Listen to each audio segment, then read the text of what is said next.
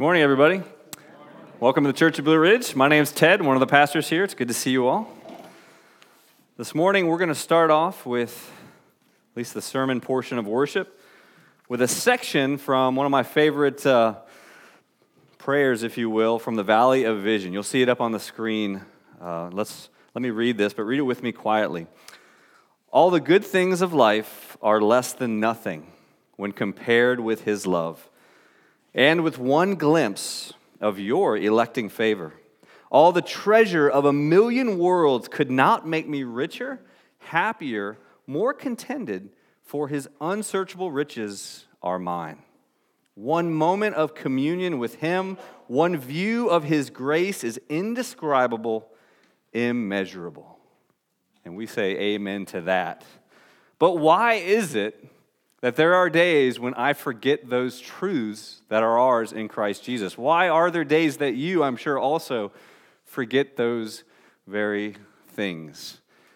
Today, we're going to be talking about anxiety. And I know in my life I have struggled with anxiety both as a lost adult and, of course, as a Christian adult.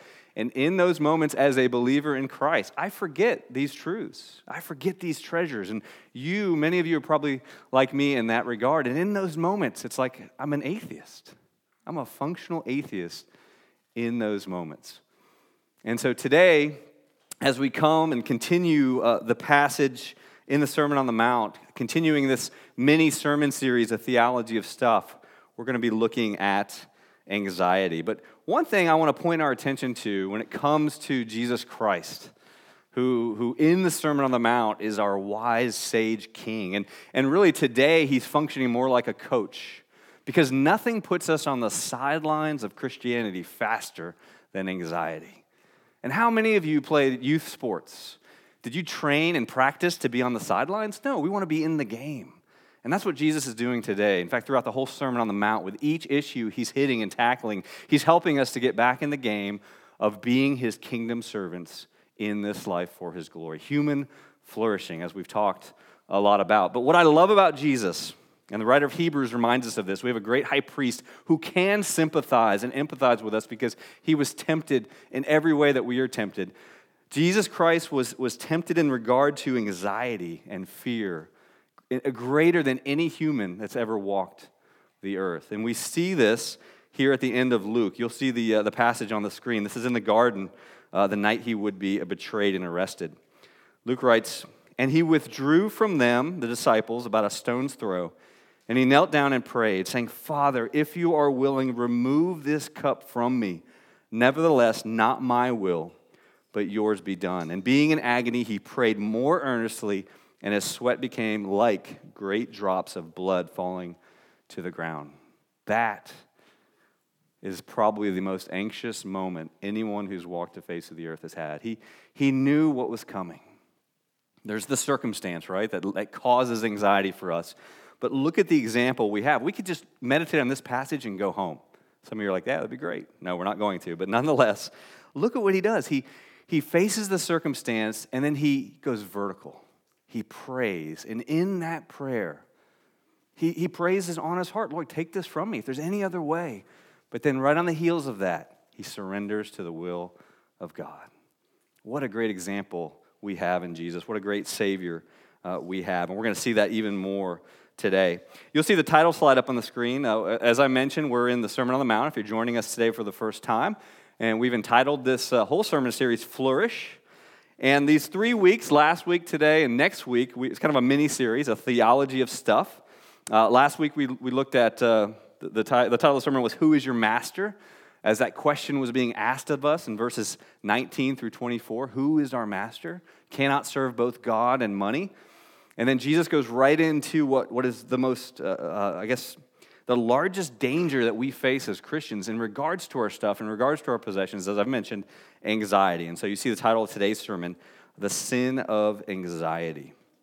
And so we're going to uh, look at our big idea here. And we're going to jump right into this great sermon, which uh, I've been praying for us this, this week, because again, I know so many of us struggle with this very thing. And so look at the big idea here on the screen. This will kind of our, our sermon in a sentence.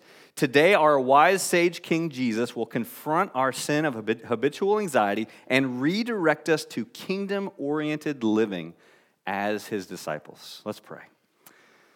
Lord, we thank you for the time of worship we've had this morning. Thank you for this beautiful time of year, uh, the beautiful blue skies, the, the fall that I, 95% of us, we at least uh, said that a few weeks ago, 95% of us love fall more than any other season. And, and it's a beautiful time. And we live in a country where we can meet corporately without fear out and open. Thank you for that. We know many of our brothers and sisters could not do that today uh, Lord. But thank you that we have this great opportunity. And this, this time we've been in the Sermon on the Mount has been beneficial for me, I know, and many people here. Uh, Lord, continue to humble us with this teaching. Continue to help us to uh, be honest with these questions that you pose week after week so that, that we could live in that single minded way that you have for us to live, not double minded, not torn between the world and between pleasing you, but, but forsaking the world and living in such a way that we live for an audience of one. And Lord, as we talked about last week, money has such a hold. It's, it's, the area that just really affects all of us in life, the fear that comes with possessions and money and need. And so, Lord, I know this sermon touches on in all of our lives here today. So speak to us and help free us from any enslavement we have to worry and fear and anxiety when it comes to our possessions or even other areas of our lives. We thank you for your word. We thank you that, that your Holy Spirit is with us now. Teach us and help us to be different when we leave here today, especially anyone who doesn't know you, Father. Let them come to faith in Jesus Christ. It's in his name that we pray. Amen. I've told you guys uh, several times throughout the sermon series that uh, the Sermon on the Mount works very similar to Paul's method for biblical habit change, which you see in Ephesians 4, taking off the old, putting on the new. And that's exactly how it's outlined once again uh, this week. Really, the sermon is in two parts. And the first part is take off, second part is put on. Uh, so, uh, anxiety is what we're looking at. So, raise your hand this morning if you are breathing. All right, that's good. I ask that because had I asked, raise your hand if you've ever struggled with anxiety, same thing. To be human is to struggle with anxiety, to worry, and to be fearful about different things. Um, now, what we're, what we're looking at today is the habitual sin of anxiety. I, I do know that there is anxiety that comes involuntarily for people who have some sort of organic brain issue or sickness or disease, maybe cancer survivors, things like that. But for most of us, that's not where anxiety comes from. It comes from our heart. It is a spiritual problem that requires a spiritual solution, and Jesus has that for us this morning. Even the other day, Wednesday or no, Thursday morning, I woke up at 2:30, and typically I fall right back to sleep. And I don't know if you're anything like me, but all of a sudden a thought entered my mind. I forgot to buy the turkeys for our family meal that's today. And you guys know how long it takes for turkeys to thaw out. And it was incredible. Coffee has nothing on anxiety when it comes to waking up. I mean, I, my heart's racing, I'm starting to get hot. And, and then I'm like, wait a minute, I'm preaching on this week. So I had to practice what I'm preaching and slowly calm myself back down. Came up with a plan to get the, t- and to my missional community group, I got the turkeys. They're thawed in the fridge, ready to go in the oven. So we're good. But I know you guys have experienced that as well. And the definition for anxiety that I'm working with today uh, is living in fearful worry of something that may or may not happen or doesn't even exist. Doesn't even exist. So, if you haven't already, turn your Bibles to Matthew chapter 6. We're going to pick back up in verse 25. And, re- and today we'll be working through verse 34, finishing out chapter 6 of this great passage. But we're just going to look at verse 25 right now. It's kind of the intro verse, the main idea verse for today's passage. We'll make a few observations and then we will continue. So read with me verse 625. Matthew writes, Therefore I tell you, of course, Jesus is speaking, therefore I tell you, do not be anxious about your life, what you will eat, what you will drink, nor about your body, what you will put on. Is not life more than food, and the body more than clothing? So, few observations here. Of course, you know when you see the word therefore, you've got to look back to what preceded it. And that connects right to what, where Jesus left off with our sermon last week. And you can just look up at verse 24, that last clause you cannot serve God and money. Again, who is your master? And right from that, he goes into really what is one of the clearest signs that money might be your master, at least occasionally, if you struggle with money or possession based anxiety. It's kind of the, the continuation here. So he says, Therefore, I tell you, and then we see the first of three present imperative commands. I've told you before, this is the strongest way to make a command in the old language. And he's saying, do not be anxious about your life. That's how we know anxiety, the anxiety that Jesus is talking about, is a sin. Because if it's not a sin, he wouldn't have just given a command not to do it. So it has to be a sin. Otherwise, Jesus is wrong, and we know Jesus is never wrong because he's God. So he says, therefore, do not be anxious about your life. And he, he presents this in a general category. So, any area of your life, anything you can apply today's passage to. Do not be anxious about your life. But he's now going to uh, go down from the 30,000 foot and zoom into a specific area, and that's anxiety that comes from possessions, comes from wealth, comes from money. So that's the, the specific topic we'll be looking at. And he gives us three questions, three categories that he carries through the entire passage. Uh, we're introduced to these here what you will eat, what you will drink, and what you will put on your body. So, very simply, our sustenance, the food, drink, and then clothing. And I thought it very fascinating this week as I thought about modern advertising. And I realized that in 2,000 years, not much has changed. I realized as I was thinking about it this week that every single commercial advertisement that we see that we're bombarded with can fit into one of three categories what we put in our body, what we put on our body, or what we put our bodies inside of. Everyone. Maybe you can think of one that's not, but I couldn't this week. And not much has changed when it comes to what we worry about, what we're so busy making sure that we can secure, not just today, but into the, into the future. And so Jesus hits us here right where we live. And the last thing I want to look at in this introductory verse is look at the final sentence. This is huge. This is an incredible theological statement that Jesus makes. Is not life more than food and the body more than clothing? It's a rhetorical question, but it tells us something about the meaning of life. When I was growing up in the 80s, there was so much talk about the search for the meaning of life.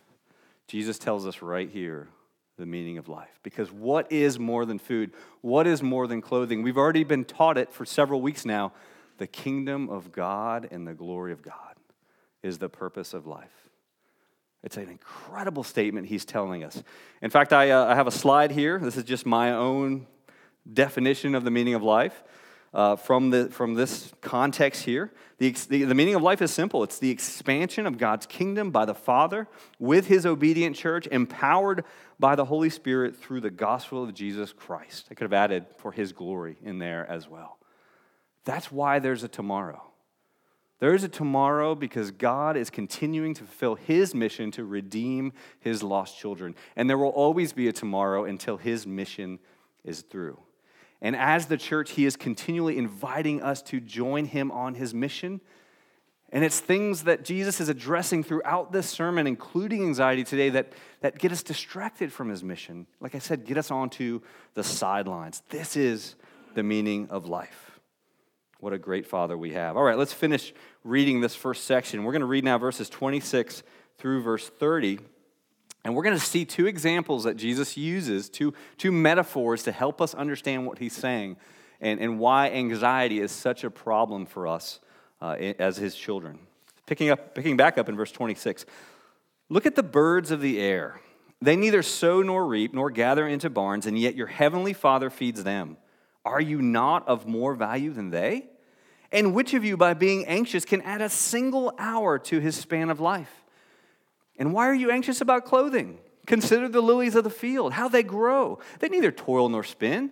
Yet I tell you, even Solomon in all his glory was not arrayed like one of these. But if God so clothes the grass of the field, which today is alive and tomorrow is thrown into the oven, will he not much more clothe you, O you of little faith? Look at this uh, poem from Charles Spurgeon. Love this. Said the robin to the sparrow, I should really like to know why these anxious humans, beings, rush about, rush about and worry so. Said the sparrow to the robin, Friend, I think that it must be that they have no heavenly Father such as cares for you and me. This, these two uh, illustrations that he uses have a, a, similar structure as you see. Jesus uses a metaphor from creation, something that, he, that we're observing. He then makes his point, his main teaching point, and then he gives us a little bit of a mild rebuke to expose the nature of our heart.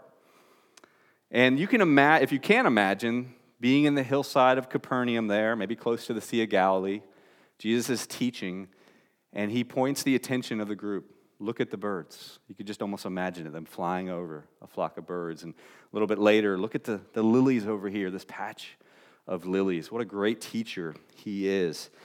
And look at, by the way, do we have any bird watchers in here? Anyone like watching? You can admit it. It's cool. It's cool for guys too. All right. Well, you're actually obeying another command. This is another imperative command. Look at the birds. So everyone should be a bird watcher, right? Look at the birds. And, and so you see here, very, very easy to understand. Uh, they don't sow, they don't reap, they don't gather into barns. That's referring to human behavior. They don't go to all the trouble that we go to to get food, and yet God feeds them every day. Every day. Now, when I think of a bird, I think of a bird eating bird seed. I don't want to think that. I want to think of a hawk coming down and catching one of the white squirrels in my neighborhood, but my, head, my brain just doesn't go there. But whether it's a hawk or a sparrow, God takes care of every bird. And then he makes his point. If I take care of the birds, if I feed them, aren't I not going to feed you? Friends, we are not animals. We are not mammals. You ever wonder why Animal Planet shows more shows about humans than animals? Because in their philosophy, they think we're just brain fizz that happen to be, we're here by accident and we're just part of the animal kingdom. But we as Christians know that is not true. We have been made in the image of God. We are so much higher than the animal kingdom and all of creation. So if God takes care of that, which is so small, isn't he going to feed his children? Especially those of us who have been redeemed, those of us who have been saved. What an incredible and powerful truth he's giving us. And then we see this mild rebuke here. Which of you, so think of us here in the room, which of you, through all your anxiety, have ever added one day or one hour to the course of your life? The language here is talking about measurement. So just imagine every, every year you're running a lap, and then when you pass your birthday, it's another, it's the marking post in a sense. Which of you can add any length to the course of your life? What has all of our worry and anxiety about tomorrow really given us? Anyone ever received anything positive through all that worry? Have we ever changed any future events? Nothing. It's a little bit of a rebuke here from our Lord. And then he goes on to the clothing. You can almost imagine he has them looking up, now he has them looking down to the ground. Look at the lilies. They are so beautiful. Even Solomon, it's very interesting he mentioned Solomon here, by the way, but even him with all his wonderful clothing and riches didn't look so beautiful as the flowers. And if God takes the time to make beautiful uh, flowers so beautiful, so incredible, so pretty, and yet they might die tomorrow. They might be cut over, cut by my lawnmower or with his illustration, thrown into the fire. Isn't he going to take care of us, his children, who are so much more important and have so much more value and worth? Isn't he going to clothe us as well? And then you see here, uh, he kind of gets to the heart of the matter. Right at the end of verse 30 there, there's kind of the next mild rebuke. O you of little faith. Throughout the Sermon on the Mount, we've talked about how Jesus is continually getting us to the heart level. That's the hard issue right there. Anxiety is a symptom, it's bad fruit. The root issue is our lack of faith. And the root issue is my lack of faith. This is, again, where I struggle. We, we all struggle with faith. And that's where Jesus is coming to teach us and expose to us what's happening in our hearts. Because when we struggle with faith, we're, we're living a double life. And we've talked a lot about the entire sermon. Jesus is chasing after singularity, wholeness, that we would be whole. And we're not whole when we're so worried about the things on the horizontal plane and neglecting the vertical, the truth, the reality. We know from Hebrews you can't please God without faith. And when we're worrying, when we're anxious, it's the opposite of faith. So thank you, Lord, for getting to my heart issue. Thank you, Lord, for getting to my problem right where I live, right at the heart. A few application points from this first section before we move on to the solution to the put on. Listen to this quote from Martin Luther. We, we looked at one of his last week. Uh, he just has a way with words, like Charles Spurgeon. Martin Luther says, in commenting on this passage, he says, You see, he is making the birds our schoolmaster and teachers. It is a great and abiding disgrace to us that in the gospel a helpless sparrow should become a theologian and a preacher to the wisest of men. God is so amazing in pointing out with so simple, such simple things, what's really going on in my heart and in your heart. And the deep irony of human existence is for those who chase after this world's treasures without God, apart from God, and they actually get it, are they happy? No. How many people have we seen outside of the church commit suicide? or do crazy things, or lives just implode and are destructive. Even read Ecclesiastes, which I believe is written by Solomon, kind of at the end. And, and you just see there, he, he just, the guy had it all. And did he have peace from it? No. It's the irony of it all. When we're chasing after the world thing, the world's things, the last thing we're going to have is peace. Only in Christ do we have peace. And again, that's so much of where we've been going with the sermon. Another thing to think about too with anxiety, and this has helped me in my struggle, I use this when I counsel folks, is uh, anxiety and even depression, it's like a time machine, an emotional time machine. Depression, which we're not looking at today, but I'm, I'm really, again, very simplistic. There's much, too, much more to them than this, but very simplistically, depression, I go into the past. Get in my time machine, I go to the past, and it's usually based on some kind of regret. But anxiety, what we're looking at today, I, I go into the future. I get on my time machine and I go into the future and obsess about something, as I said earlier, that may or may not even happen or exist. And the problem with it is when, when I go into the future, guess who's not with me? God. That's why it's so lonely. That's why it's so horrible. He's back in the present saying, Ted, get back here and trust me today. Let me take care of the future. And be so, he's sovereign over the past. God is sovereign over those things. And, and, therefore, here's a verse that I use in my life. I pray this, I use it when I've counseled folks. It comes from Psalm 119. Your, your word is a lamp to my feet and a light to my path.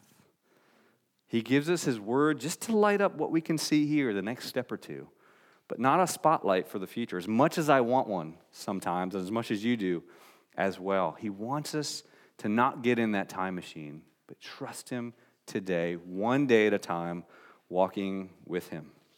Another application uh, from this passage, we saw the rebuke about our faith, and I was reminded about uh, that, that phrase, faith like a child.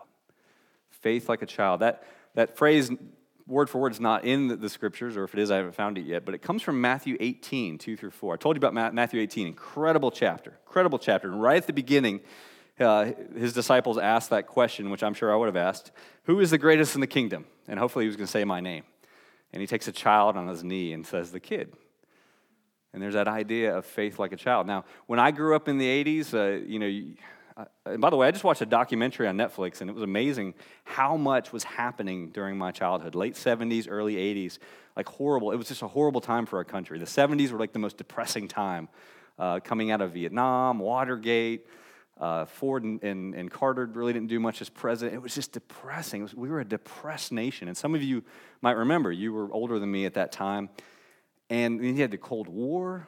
Uh, just even the stock market crashed, like in 1989 when I was in ninth grade. Did I care about any of that? No, man. I had fun. The 80s and the 70s were awesome. Me and my friends jumped everything with a bike. We had a great time. Rope swings. I mean, never worried about anything. I never once worried about food. And I know that not everyone's childhood was like that. Uh, I had a first world childhood, no doubt. But never worried about food, never worried about clothing, never worried about a home, carefree, having a blast. And the, this is a third world country, and Jesus is saying this back then. That's what he wants us to have. He wants us as adults to act like we did as children in our parents' homes because we have a father. We're not orphans anymore. And we need to start living like children who have that kind of faith. Look at these uh, passages up on the screen, two really important ones when it comes to faith. We see a definition in Hebrews 11:1. 1. Faith is the assurance of things hoped for and the conviction of things not seen. Faith is all about the future. Anxiety is also all about the future. Obviously, we know which we want to put on and which we want to take off.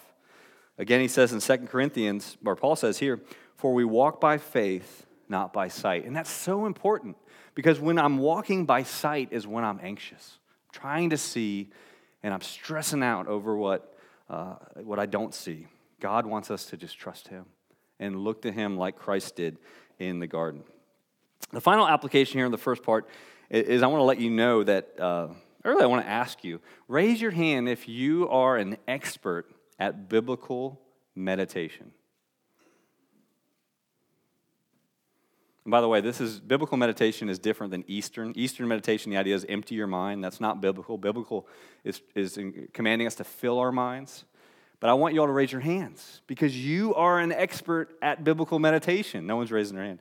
You just don't know it, all right? That's what anxiety is. Anxiety is meditation, and we're all experts at it. We meditate so perfectly on whatever it is that we're so afraid of happening. And all God, Jesus is teaching us here, He's God, is teaching us is to change the focus of our meditation from whatever it is down here to Him. To Him. We're meditation experts. Turn with me really quickly to Philippians chapter 4. This is where Paul has his take off and put on for anxiety. Philippians chapter 4.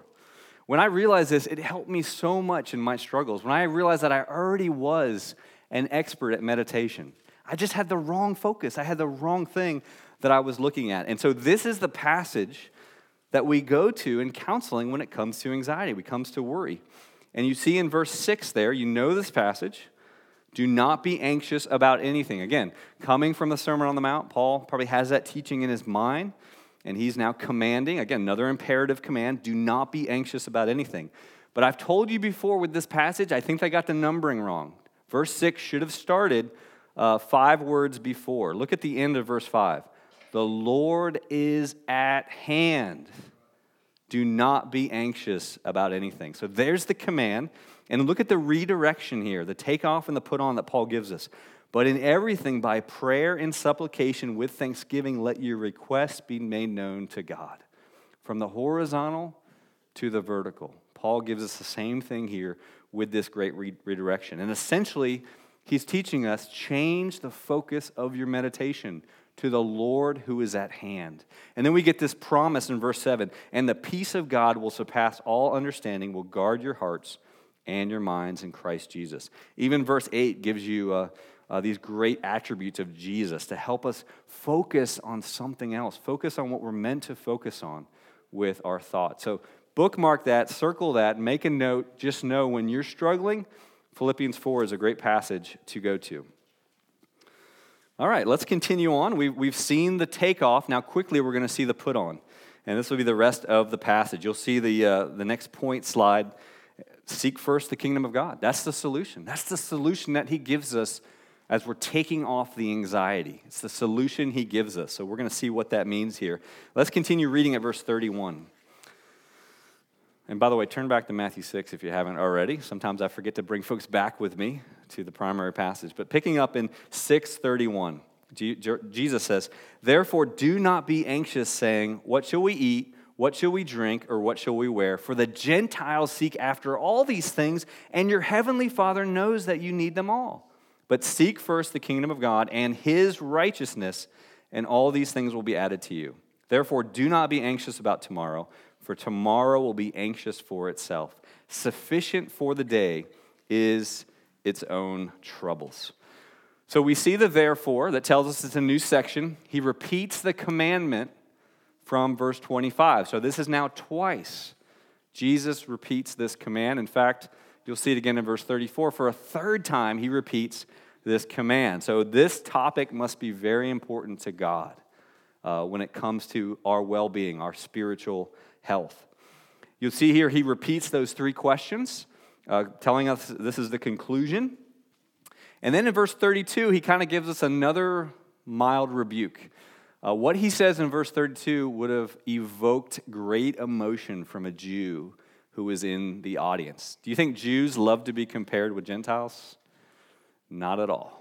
Not one bit. It's the second time he's done that in chapter 6. He did it back in verse 6 8 with the Lord's Prayer. Do not, or, or 6 7, do not pray like the Gentiles. And, and when he says that, he's not making an ethnic slam here. He's not, because we're Gentiles, right? He's not slamming Gentiles.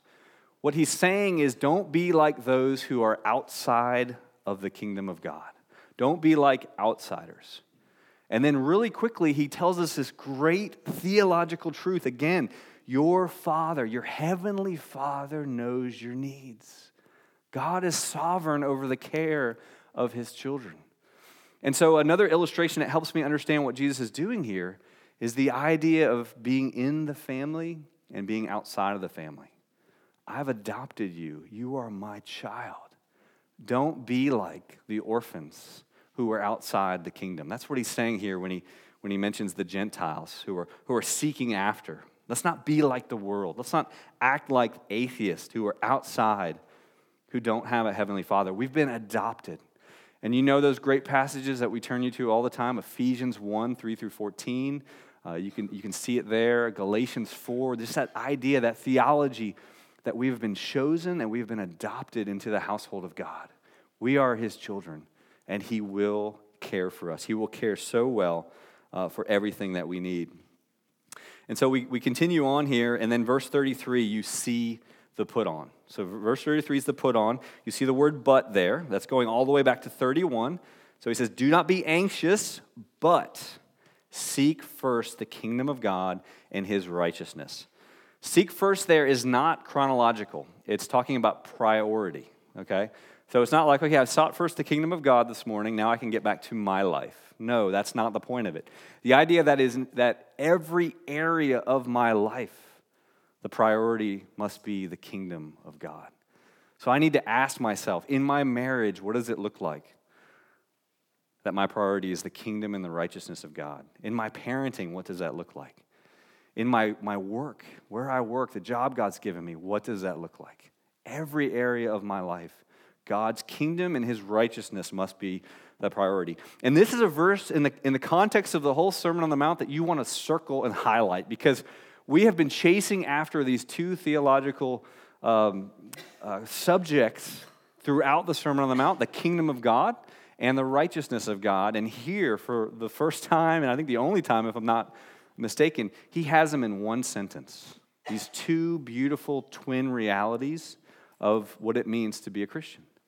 That God's kingdom is my priority uh, and his righteousness. So important for us to, to understand that and to see it. And uh, by the way, the righteousness there, that takes us back to 520. That's the greater righteousness. Remember, we've been talking about that every week. Uh, the Pharisees had the false righteousness, skin deep religion. And what God, what Jesus wants to do is help us to pursue and chase after the greater righteousness that begins in my heart and works its way outward. That's the righteousness of God, the kingdom of God and his righteousness. And then we see the promise, and all these things will be added to you. Now, is this a mechanical verse? Like, okay, if I seek the kingdom, then God will give me everything. No, that's not what he's teaching. Uh, the way I think of this is like the military. When I went to the military after high school, I didn't have to worry for four years. I didn't have to worry about food. I didn't have to worry about clothes. I didn't have to worry about health insurance. I didn't have to worry about shelter. I was free from all of that so that I could do my job in the Coast Guard. And it was true. I never worried about that because I remember when I was about to get out, I started to worry about all that stuff. But I was free to do my job. And that's what God's saying here. Don't worry about your needs. I got that. You focus on the mission. You focus on the kingdom mission. What, what I have for you in joining me, the invitation to join me in the redemption of my children and the expansion of my kingdom on earth. That's the invitation he's given us.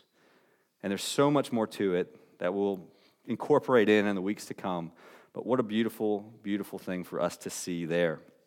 And then finally, you'll see at 634, it's almost redundant, but that, what that is is a summary of all of chapter 6. He says it again for the third time. And, the question should come into your mind, as I've already mentioned, why three times that, that uh, anxiety as a sin is so important to God that Jesus would mention it three times in 10 verses should get our attention. And there's several reasons for this. Uh, and I've already mentioned them really over and over that just the idea that this, among all of the sins in life, gets us to the sidelines because we get so split at the core of who we are that we cannot, cannot glorify God. We need to be single and wholehearted, and anxiety is the opposite of that. And as I mentioned, we become like functional atheists. And I love what he says about tomorrow. Tomorrow will be take care of itself. Uh, I grew up, my parents went to Alcoholics Anonymous as a kid, and I definitely have issues with some of their theology and whatever. But one of the phrases I remember that they use and they tell each other as like a greeting is one day at a time. They had bumper stickers and everything, one day at a time. And this comes from this passage. It's so important, one day at a time. That's all we should focus on. It doesn't mean we don't plan for the future or save. We see that commended elsewhere in Scripture. But when it comes to the things that are beyond our control, one day at a time. Uh, very important for us, too. And then, one last thing I want to say before we get to a few application points is this fear is an emotion. Fear, in and of itself, is not necessarily a sin. It's an emotional response we were created with, and it's good because it, it kept me from doing a lot of stupid things as, uh, as a teenager, right? Maybe you as well. It protects us. It's not a bad thing. But where we go from there is the question. Because there's only two paths for the Christian faith or habitual anxiety. And so, really important to point that out. All right, a few application points and then we'll be finished. By the way, here's a great quote from Jonathan Pennington in his commentary on the Sermon on the Mount that uh, sums this all up for us. He says, Taken together, then, the exhortation of 633 and 34 is a broad vision or marching orders for the Christian way of being in the world, being one who is dedicated to God's coming reign and the kind of Christ centered righteous behavior that marks the kingdom. So important. And so, as far as application, again, just, just to bring back to habit, it's so important that you understand anxiety, re- responding with anxiety is a habit. And that's good news because God has given us this system of habit. Every habit can be started or stopped within 30 days.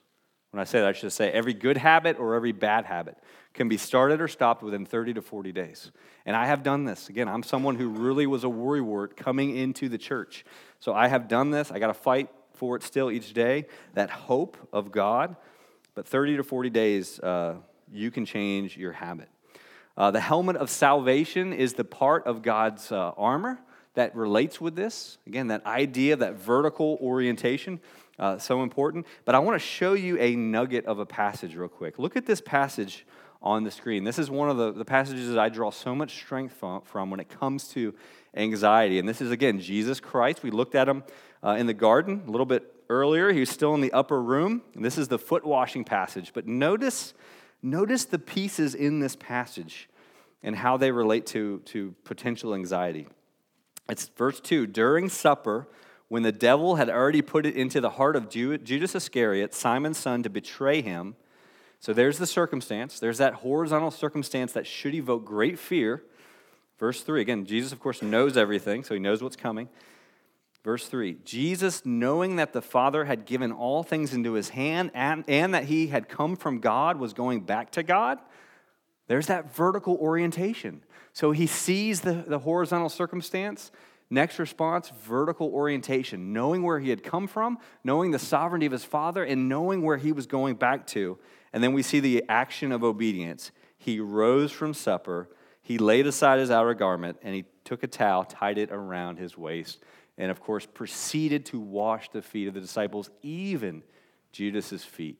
So, what a great example of this vertical orientation we have from Jesus Christ.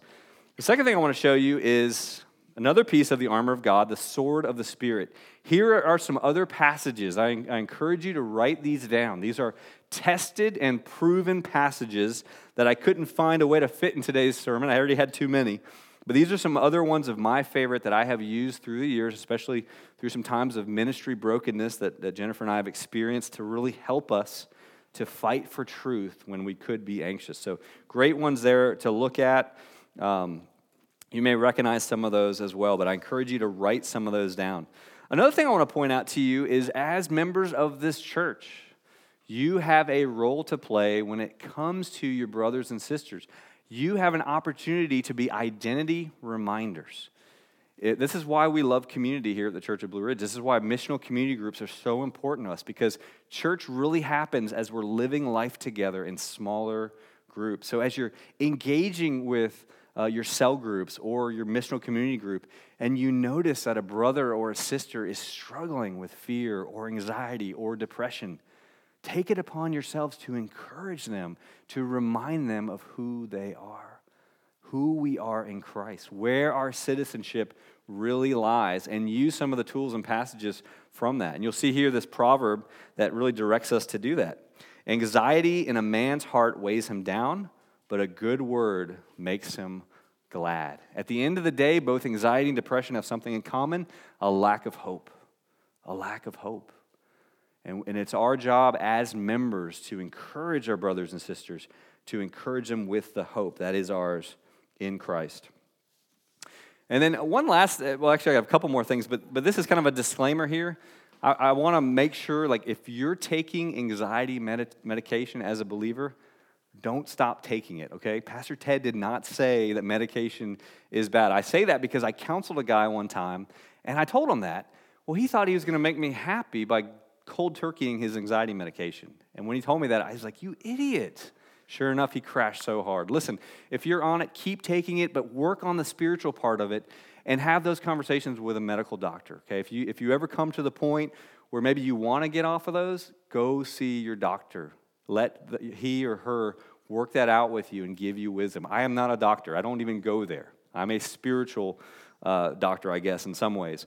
So uh, keep taking it. No cold turkey. It's really important that I say that when dealing with this passage in our context. Uh, so there it is. There's this incredible teaching. One last visualization I want to leave you with. Question I want to ask you as we leave here today Are you Martha or are you Mary? Right? Remember uh, the question I asked last week? If you've been looking for your heart lately, you'll find it at the feet of whatever, whatever you treasure most. One of those passages I threw up on that slide comes from Luke 10.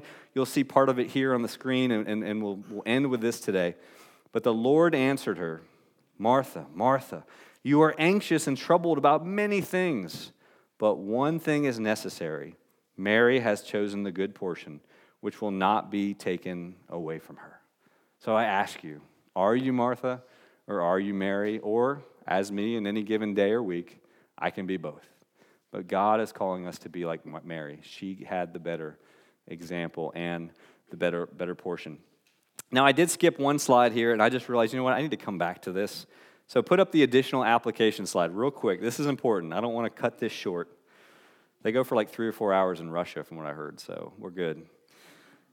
But here's a few things that misunderstandings come from this passage, and I think it's wise. John Stott actually um, pointed these out, and I think they were good to share. First one is this Believers are not exempt from earning their own living, okay? Even the birds work to get their food. God's given us the capability to get the food that we need. So don't think for a moment uh, that this justifies your sloth or laziness. And, and of course, you see the Second Thessalonians passage you don't work, you don't eat. So that's very important. Second, believers are not exempt from the responsibility to others. There is a problem of evil philosophy discussion that comes out of this passage. Uh, we don't have time for it, but the idea there is hey, is this true? Because aren't there Christians that are starving somewhere or, or naked? Probably. But that's not an argument to say that Scripture is wrong, okay? You show me a Christian somewhere in the world that's starving or naked, let's go see what's going on in that situation because sometimes God does uh, do that. We see the prophets mentioned in, in, Hebrews 11 that they ran around hungry and starving and naked, and yet they were, uh, you know, meteors against the sky.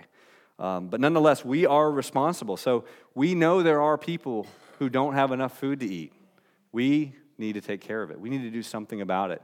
And you know, here at the Church of Blue Ridge, we take food seriously. We love to have it on Sunday mornings, but we also have the Ridge Relief Food Ministry right here in Blue Ridge that now feeds Blue Ridge High families, Blue Ridge Middle, and Skyland Elementary. So we will be having a food drive coming up, and we have a responsibility to help others, to love our neighbors as ourselves. Also, we have a partnership with an international ministry that you'll hear more about from Robert, Food for the Hungry. uh, that we're entering into with our sister churches that will give us the opportunity to adopt children, most likely in Peru, uh, to, to feed them, to provide a, a small amount of money each month to feed them and their family. And then we'll even go on mission trips in the future, and you will get a chance to meet uh, those families that you've been helping out. So we do have a responsibility to others. And then finally, believers are prohibited from anxiety, not exempt from experiencing trouble, okay? God's calling us away from anxiety, but He's not promising that we won't have trouble. We, we'll see that at the very end of the sermon. The storm comes upon the righteous and the unrighteous. All right, so, so trouble is part of life. He just wants us to, to develop a habit of, of responding in faith when trouble comes, not, not anxiety. So uh, I'm going to go ahead and invite Micah to come back up as we're going to continue worshiping in our final song. Uh, but let us go to the Lord in prayer. And then one final reminder Tuesday is election day. Get out and vote. I'm not or ever going to tell you from the pulpit who to vote for. Uh, probably not in, in private. Know, maybe in private. I'll tell you who I might vote for. But, but the point is vote. It's very important. It's a wonderful privilege that we have that most of the world does not have. We may not have it one day in the future, who knows? But uh, definitely be responsible and vote this Tuesday if you haven't voted already. Let's pray. Heavenly Father, we thank you for this time. We thank you for this great teaching. Oh, Lord God, so much could have been said. We just don't have the time. But we pray, Lord, as, as you're working in our hearts, let today's passage, let the Word of God and the power of your Holy Spirit help each and every one of us, wherever we're at, to develop more so the habit of faith when crisis comes or when we're in the midst of something that just won't go away. Teach us, Lord God, to respond in faith, to respond vertically. Thank you for the incredible examples from our Savior when He was on earth, being tempted beyond any other way that we're tempted. And yet He always responded with vertical orientation and faith in you, oh Father. Help us to learn to do the same. And Father, if there's anyone here who doesn't know you, I'm sure there is, they got bigger problems than anxiety. They're hellbound. Their hearts are dead, like mine once was. Open their eyes to the truth of your gospel. Bring repentance and faith through the power of your Holy Spirit to lead them from death to life. Again, we thank you for this time.